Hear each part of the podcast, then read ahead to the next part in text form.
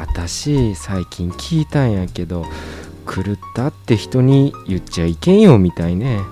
でん気違いは使っちゃいけんって分かっとうとよ。いろいろと制約が多いみたいで。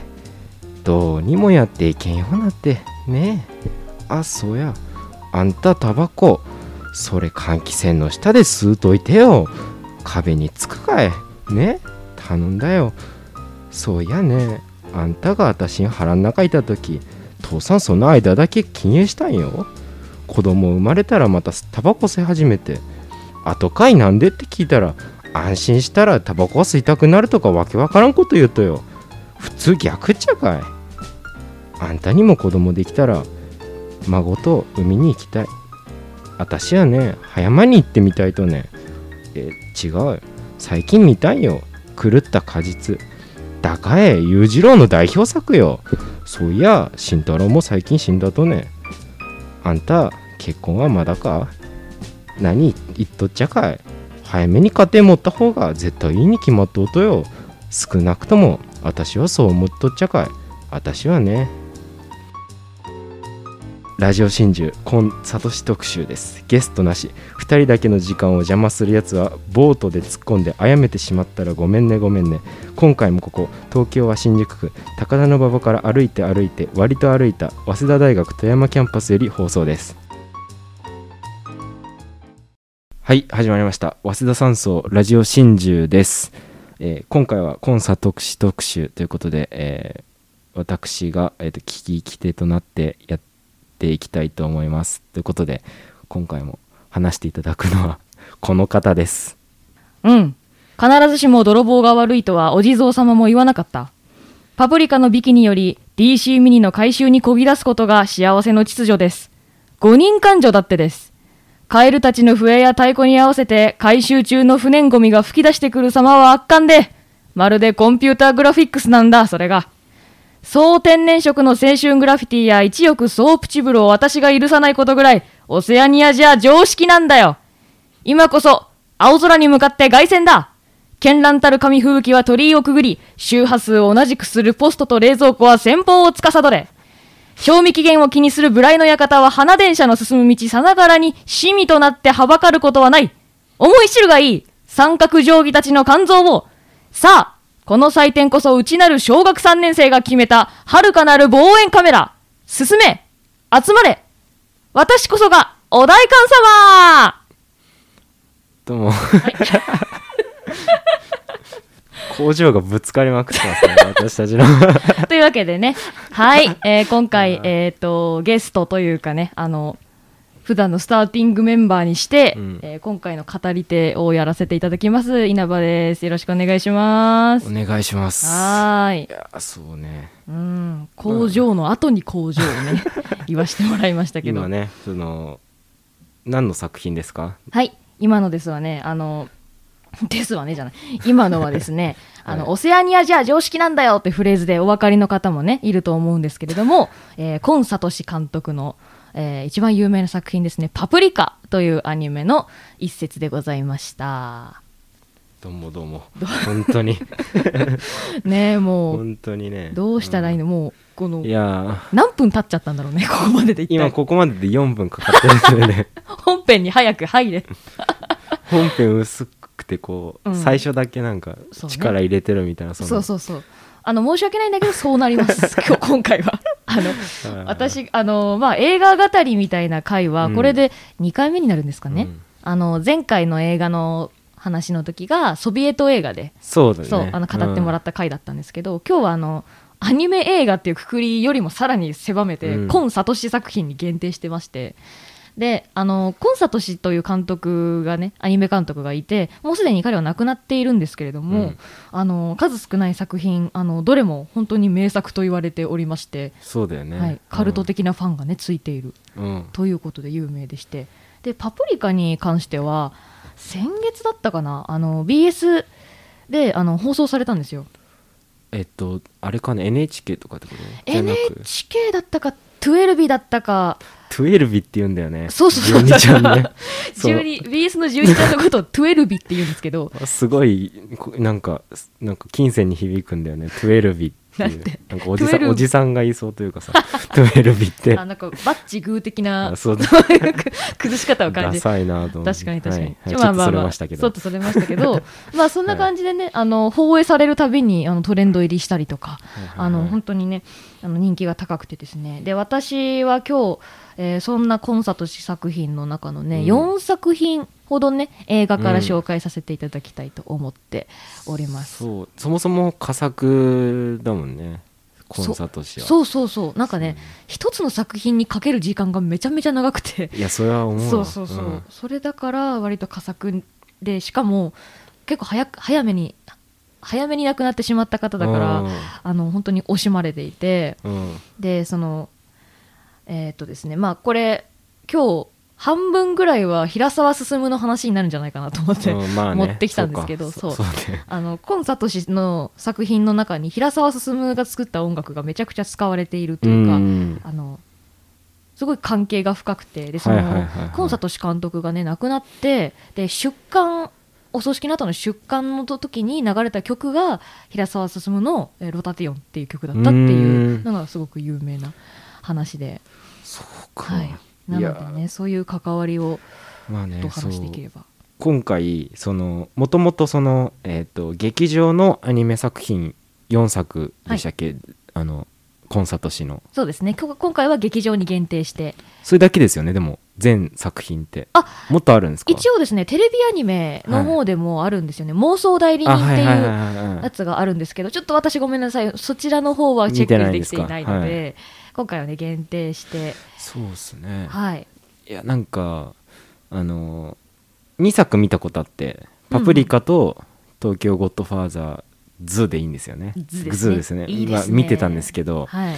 それで今回その、まあ、残り見れるやつ見とこうと思ってうんうん。そのパーフェクトブルーはあの配信はないけど、うん。近所の蔦屋にあるおって優発見してね昨日閉店ギリギリに行ってうんうん。今日見なきゃいけないから。であの借りてきたんですよ。あって、はいはいはい。パプリカとパーフェクトブルーだけ置いててちっちゃいとこだったんですけど、うんうんで借りて帰ってきて見ようと思ったら、うん。うんあの久々にツタヤ使ったからそのチェーンみたいな青いその外さなきゃいけないあロックのやつ外してなくて。あのねあれセルフになりましたよね、そうそうそうそう。外すやつあーと思って手でやってもちょっとこれは壊しちゃいかねないと思って、で結局もうなんか人気映画見てちゃってきたんで。なんで人気をやってくる 全然関係ないけどちなみにな何「ヒボタンバクト」っていうシリーズのはいはいはい。え高倉健じゃなかったっ高倉健と藤淳子主演の。けはいはいはい。素晴らしいでしたね。4作目。2代目襲名を見ました。けど。あのいつかねその V シネとか人気映画語りもやりたいですね。全然知らないんで、はい、まあそね。まあそんなことがあったんでちょっとでまあ2作は見てますっていう。なるほどね。いやでも全然 その2つ抑えてるのすごくね、今日は語りやすいうんですね。じゃあどうします？えっとパプリカの方から早速なんで語はいはいはいはい。っていきますみません。あのあの何のメモもしてないんですごいジャズみたいな。感じにジャズですか？ジャズ語りになっちゃうんですけど即興のね。まあジャズの話もしたいですけジャズどの話もしたいね。いやもうちょっとそれちゃうな。粋な夜電波の感じで話してほしいですけどね。最近すごい練習してるんでサックス、うん。あサックスやってらっしゃる。やってるんですよ。おおすごい。去年から習ってるんですよ。おおでまあそれはちょっとそれちゃうんでいいですけど、ちょっと今日脱線が多いですねかなりね。はい。はい。まあ、ということなんですけど、あの、まずね、パプリカをお話しするときに、まあ、欠かせないのが、あの、筒井康隆の存在ですね。パプリカっていうのは、まあちゃんと原作がありまして、筒井康隆が書いたパプリカという小説がうん元になってるんですけど、あのね、結構パプリカ本編、パプリカのあの小説の方を見ると結構映画と割と要素が違うというかあの描かれ方が違うようなところがあって、うん。あの筒井康隆結構その女性がこう魅力的になるように書くってういうことがん。ちょっとなんかセクシーだったりとかあの男たちを惑わすみたいな、うん。そういう女性としてパプリカを小説の中では描いてるんですけど、うん。映画の中ではどうですか？そういう印象はありました？いややっぱりね狂気が先行してる感じがあるっていうか。そうなんですよね。そう。うん。狂気が先行してるんでそのえっと敦子ですね。敦子っていう主人公がパプリカっていう別人格になり変わってこう夢の中にダイブしていくっていう筋書きは一緒なんですけれどもそのえっとさっき工場で言ったなんかあれ？ちょっとこの人おかしいんじゃないかみたいな土地狂ったセリフ回しとか、あと一番有名なパレードのシーンではうん。もう本当に家電製品が歩いてきたり、うん。人形とかだるまが歩いてきたり、無造無造のパレードの本当だよね。あそうそうそう、ん。一番印象的なのそっちの方なんで。そうだよね。そう。ん。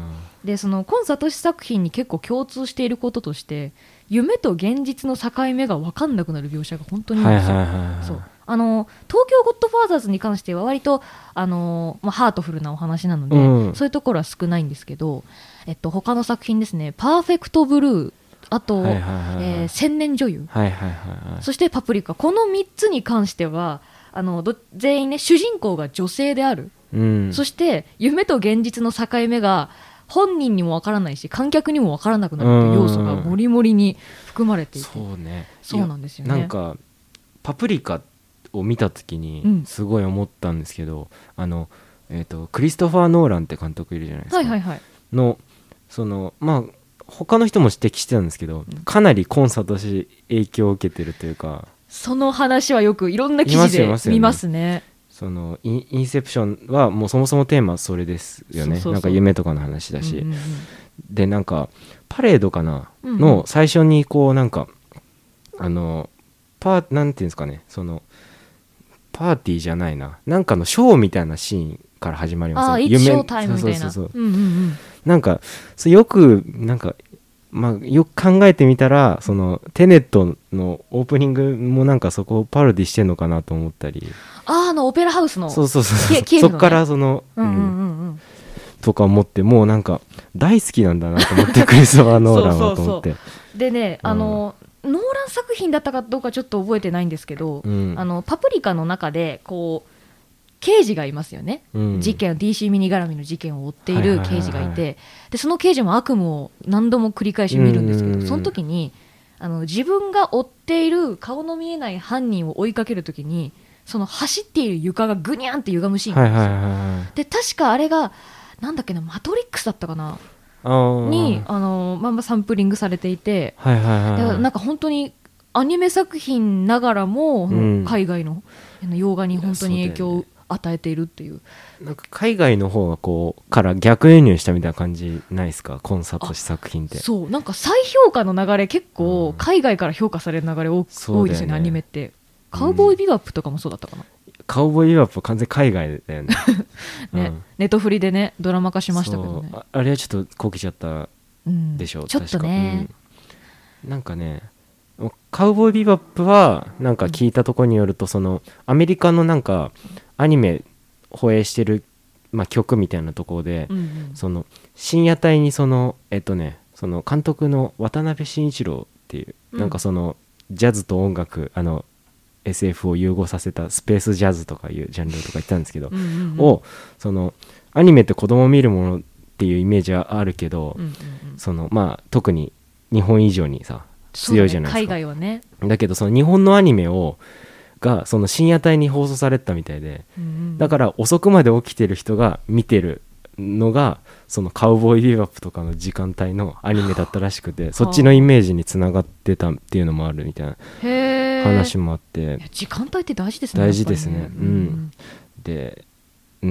うん、コンサート作品はうんうんでもそもそも多分クオリティが高いんですよねそのそうですね、本当に今見てもっていうか今どの作品を見ても作画とかカットとかが本当に、なんでしょうね。洗練されてるというかそうね。本当に色あせないアニメ、うなんか古いアニメとか見るとちょっと時代を感じたりとかあると思うんですけど、本当にパプリカに関してはことさらにあの関係ないですね。関係ないし、なんかあこういう時代がもしかして近づきつつあるのかな、うん。みたいな感じですね。あのパプリカの世界は先ほども言ったんですけど夢の中にダイブしていって、うん。でこう深層心理を治療するみたいなお話なんですけどそのために使うその DC ミニっていう、うん。あの耳に引っ掛けるようなうん。その機械があってでそれで眠りに落ちていくっていう話なんですけどなんかこれってもうヘッドマウントディスプレイとかに置き換えられるんじゃないかと思って、うん。あのいわゆる、B、VR 機器ですよね、うん。あの VR 機器をかぶってで操作しあの操作してであの異空間の自分を操るみたいな、うん。あれに本当に似てるって、だから夢と現実の境目がつかなくなってる人が VR ユーザーに今本当に いるんですよ、まだ悪影響が出てるってわけじゃないんですけどあれなんかここ取れアイテム取れないなと思ったら現実だったみたいな。なんかちょっとね、冗談めかして言ってる人もいるんですけど、はいはいはい。うんなんかそうですねだんだんこの SF 世界うにん現実の我々が追いついてるっていう、あそうですねんそういう時代な感じがしますね。いやそうですねいやうんと次行きますか？次行きますか。どんどん行った方がいいですよね そうですね。今日割と時間がタイトなので。そうですねはい。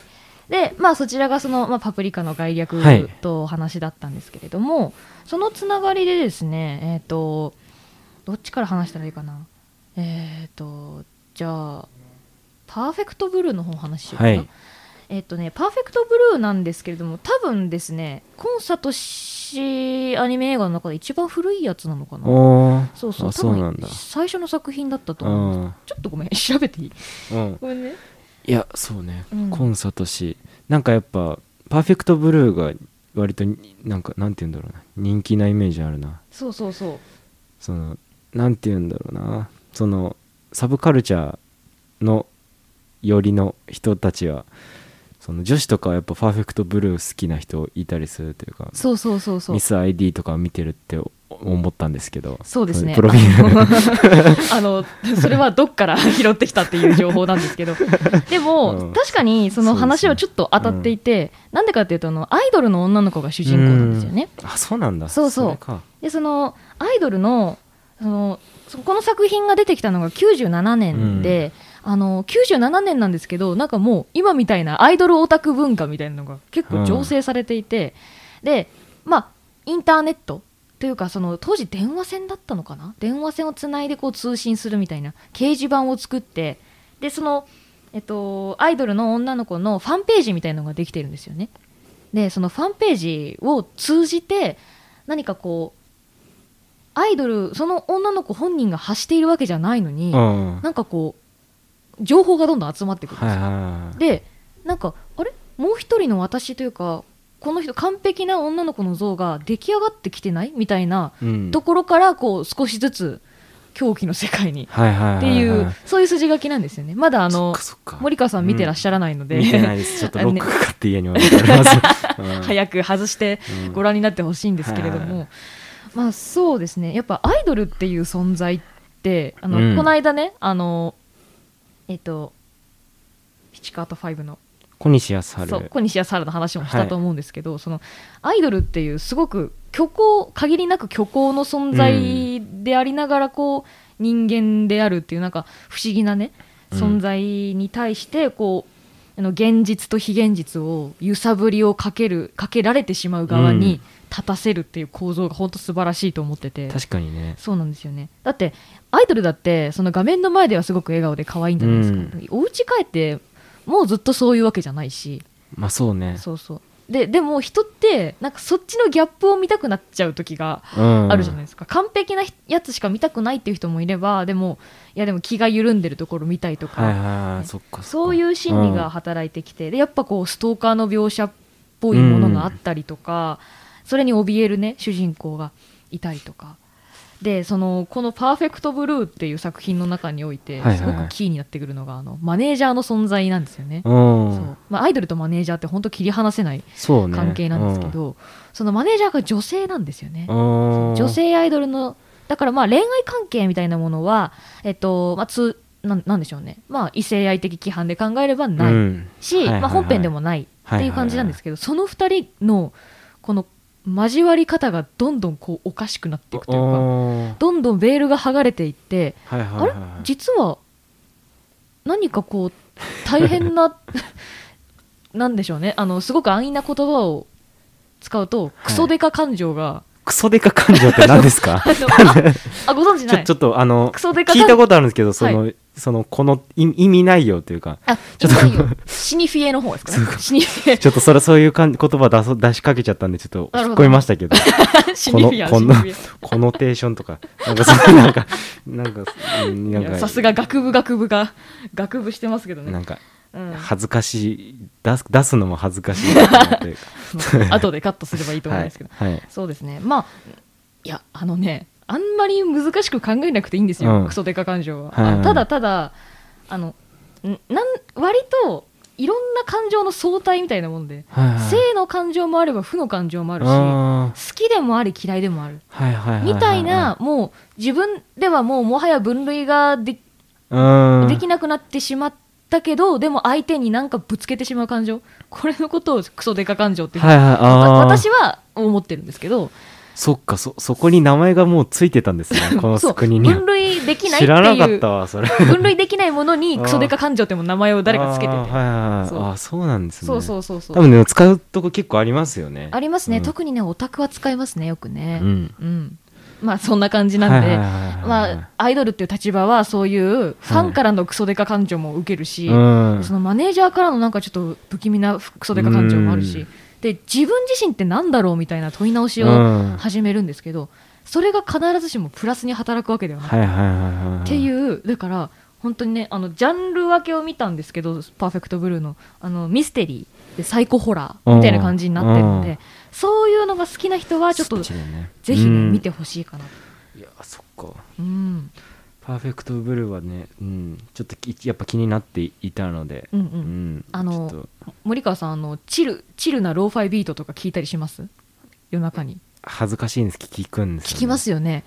聞きます。わかりますよ。私も聞くんですけど、うん。そういう時にこう電車の車窓をなんかぼーっと眺めてガタンガタンってなってうん。る女の子のうん。ループ画像を見たことありますか、あるいやなんかやっぱ、うん。あどうだろうなあるようなないようだな。あのね絶対あると思うんですよ。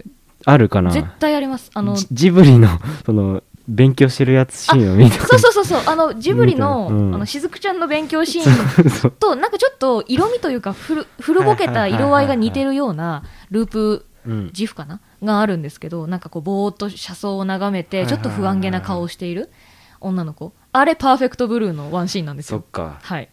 それそれかそうそうそう。ここれですかね？違うか。あそれじゃないかな。それじゃない。まあまあちょっと探してみますけど。後で探してみてほしい。いやでもそっかでもイメージ結びつきやすいんだなやっぱそうそうそう。コンサート誌はやっぱ人気だし。人気だしそう丁寧な作りだしね。動きとかもあいやそうだのね。丁寧に作ってるんで。確かにな。もうなんかね今80年代90年代アニメのそういうワンカットのループ画像を使ったそうだよね。ヒップホップ作品とかいっぱいルフひしてるたすらループしてってね。そうそうそう。いや本当よ。ねね。本当。もう80年代ブームだよね本当に。来てる。なんかうちらの時代来たって感じしますよね。もっとやっぱねうん。でもなんか流れ的にはもうそそれきっかけで、うん。今の音なんて日本の音楽もこう、聞かれるようになってきてみたいなのもあるみたいなんでね。ちょっとね。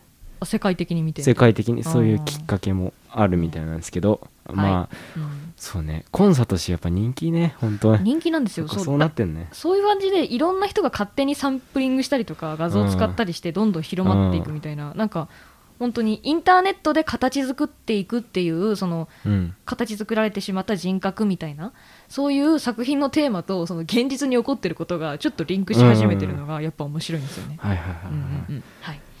で、えーそちらがですね、まあ、大体のパーフェクトブルーの、はいはいはいまあ、概略というか私の思うポイントなので、ちょっとね見てほしいんですけれども、でそうですね。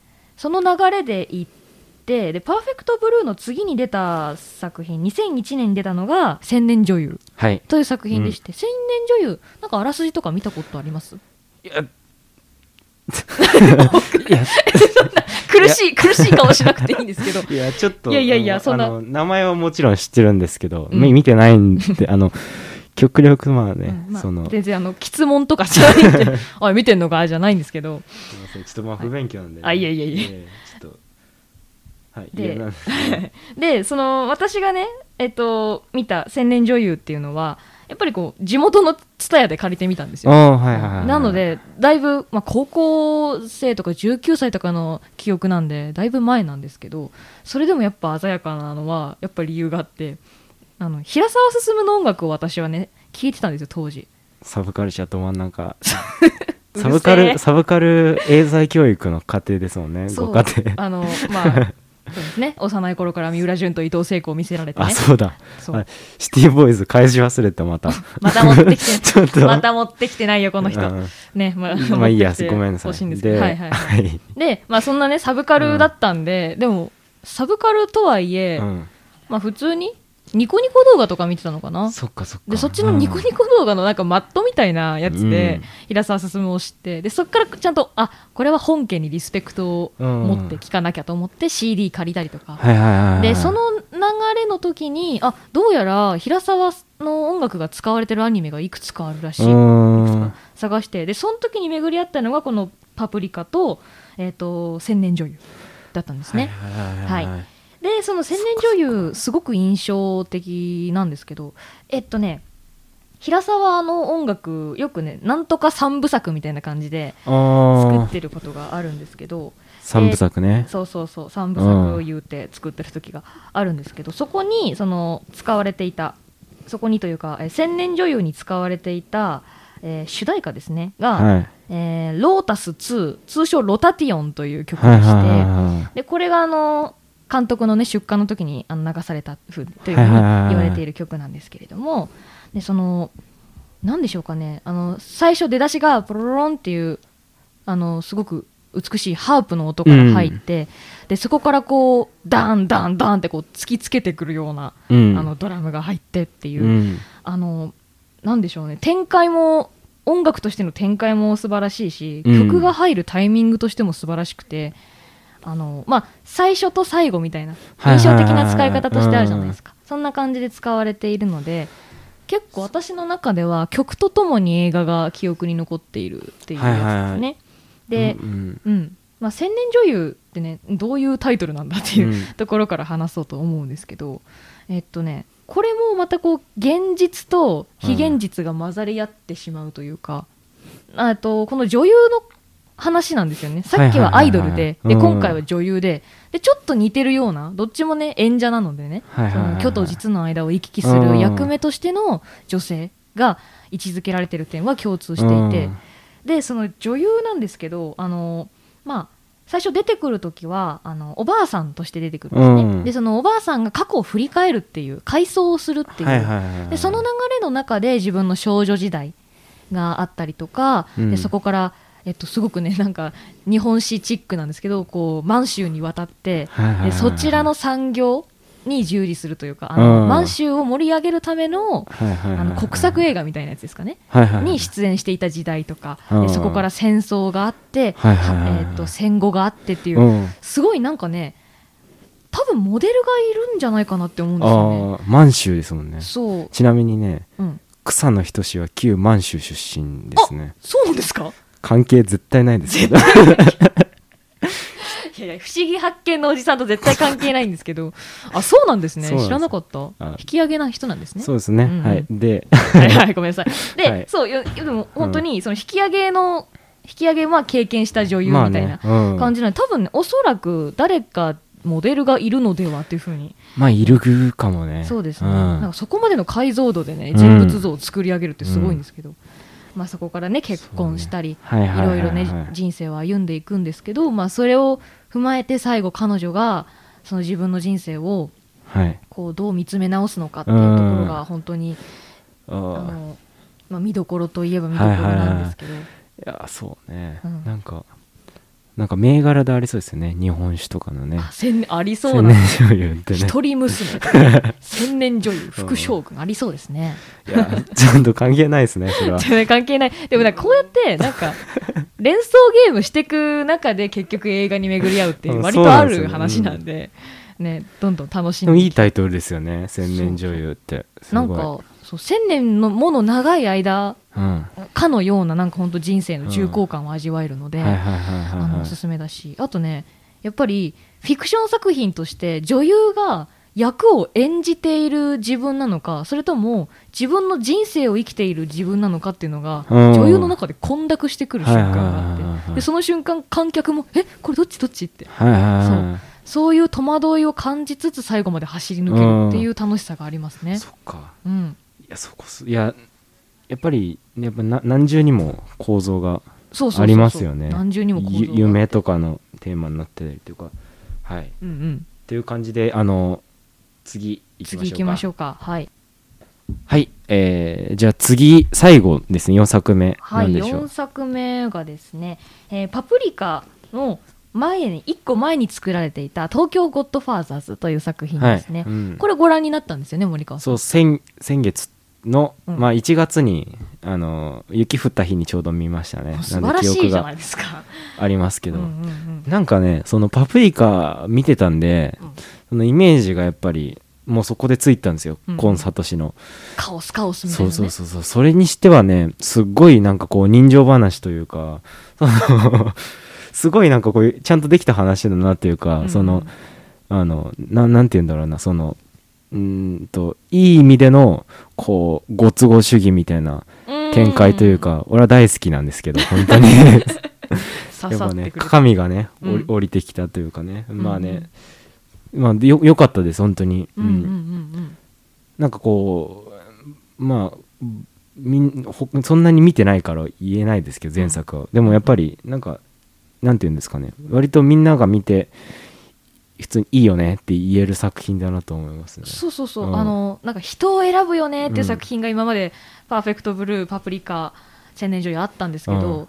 東京ゴッドファーザーズに関してはマジでまっすぐにあクリスマスに見ようって思えるんですよね。うん。そうそう。すごくいい作品心が温まるっていう、まああのよくねうん。映画の、いい映画のなんかこう煽りとしてね使われてるような言葉ですけどそうですね。まあその社会から排除されてしまったような暮らしをしているはいはいはいはいはい。あの3人組がいますよね。なんかおじさんなのかあと、うん。おじさんなのかおばさんなのか分かんない人と、ね、あとはまあ、えー家出した少女とね、うん。でそういうなんか、えー、と大人？変な大人との関わりを通してし、うん。せ成長していく子供とそこにこうなんでしょうね降って湧いたように新しい命みたいなものが出てきてでそのためにこうまあすごくあの手垢のついた言い方になりますけど凸凹な3人組が、うん。そのなんとか協力し合ってそうのん。子供の親を探したりとかね、うん。そのちょっとまあロードムービーっぽい要素も確かに。そう。うん。結構ねあの電車乗ったりとかあるんで。しますね。そうそうそう。でまあ都内なんですけどね、うん。規模としては。でそういうロードムービー的な要素もありつつ、その女の子のねいやそうね。そう、ん。親との確執みたいなものを描いていたりとか、そしてね、あのーここでコンサートしすごいなって思ったのは、うん。うんやっぱり狂気の要素はちょっとだけあって、はい。あの子供の親を名乗る女性が現れるはいはいはいはいなんですけどはいはいその親がなんかおかしいんですよね。うん。そう。でそういう心の闇みたいなものをこうあの絵の中に落とし込むってはいはいはいはいい。う部分ではやっぱり他の作品とも共通してるところがあって確かに。なので、あながちああ路線変更したなっていうふうにもうん。断じることができないんですよね。確かにね。それはあるわ。うんうんうん。うん。だからねちょっとその狂気の描き方、うん。本当一さじなんですけど、うん。あのそこでゾクってなるところがあるので、なんかやっぱ死にそうな女の人がやっぱうまいよね。作画というかさ なんていうの？そうですね。し、うん、死に死にたい死にたがっなんか死んでんのかもしれないみたいなさその女性。そうそうそう。そうなんて言うんだろうね。なんかあの多分そのなんかあんまりつあの社会生活を順調に営んでいない女性っていう像の描き方がうまくてそう今思ったけどコンサート作品の主人公ほとんど女性ですね、うん。そう。妄想代理人もねあれはまあいろいろ視点が変わりつつあるうん。変わりつつってな感じなんですけど、うん。メインはそのアニメーターデザイナーかな、うん。の女性が私ってっていうふうに悩んでしまう。うん。確かにね。そう。だからなんなんかこう女性をどういう位置づけで描いているいたのかってこう記事とか本とか特集、うん。ね、見てみたらすごく面白いんじゃないですかね。そううん。いやそっていう感じでね。う感じですか。はい、私の、はい。えーコンサートし映画語りの方ははね、一通り終わったんはいですけれども、ということで4作をはい。ファスト映画していただいたとちょっとあいうかの言い方悪くないですか？フ いや本当に。ァスト映画マジで言わないでください犯罪になっちゃう。犯罪になっちゃう。いや魅力をね語ってい。ただいて。そうそうだよ。うん。別にねネタバレ別にしてないし。そう。いや本当見てほしいからね。語るからには見てほしいので、はい。ねうんうん。いやということでねはいというあのことで。まあ次はですねうん。もう決まってるんですよ次の回は。次の回決まってますね。ゲスト同期をのあの性のうん。伝道師、あのでも友達を呼んであの 同期の友達を呼んであのハプニングバーに行ってきたというのではい。その体験記をうん。聞こうと思います。もうね熱いうちに話聞かないと 記憶なくなっちゃうからね、うんはい じゃあ、はい。ということです早稲田山荘ラジオ真珠お相手は F マスダ2年代の2年3年代私2年代にあの残留することになっ ちょっと待って。えででも年代は重なってくよね。なんか上がんなくていいですよって後輩に言ってもらったから。恥ずかしくねえのか！貴様。だから今日から怒んなくていいですよ同期なんで 言われたっていう。すごいね。まあでもそのまあ形式上は3年代の、えー森川修とはい同じく3年代の稲葉でした。バイバーイ。バイバーイ。我々の闘争も終わりに近い